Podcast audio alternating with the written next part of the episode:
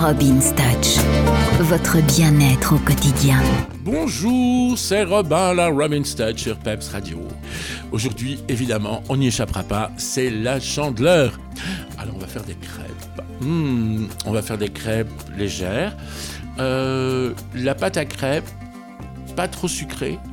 Et on rajoute dedans un tout petit peu d'extrait d'orange ou d'extrait de citron pour ceux qui aiment la fraîcheur. Vous savez, les petits extraits qu'on utilise en pâtisserie, les, toutes petites, euh, les toutes petites bouteilles comme ça, des, toutes petites flasques qu'on achète en, en grande surface ou en pâtisserie et qu'on rajoute à sa pâte à gâteau parfois, eh bien vous pouvez en mettre quelques gouttes dans la pâte à crêpes ou alors un petit peu d'eau de fleur d'oranger.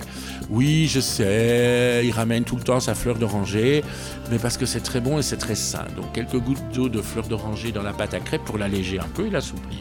Ensuite, vous faites vos crêpes. Salées, sucrées, ça c'est vous qui voyez.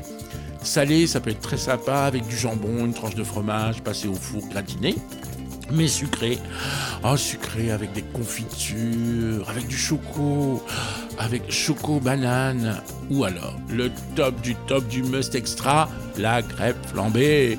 Non, je ne vous incite pas à l'alcool, mais voilà, euh, ça existe, faut en parler. Donc, euh, la crêpe flambée. Alors, euh, on la met dans la poêle.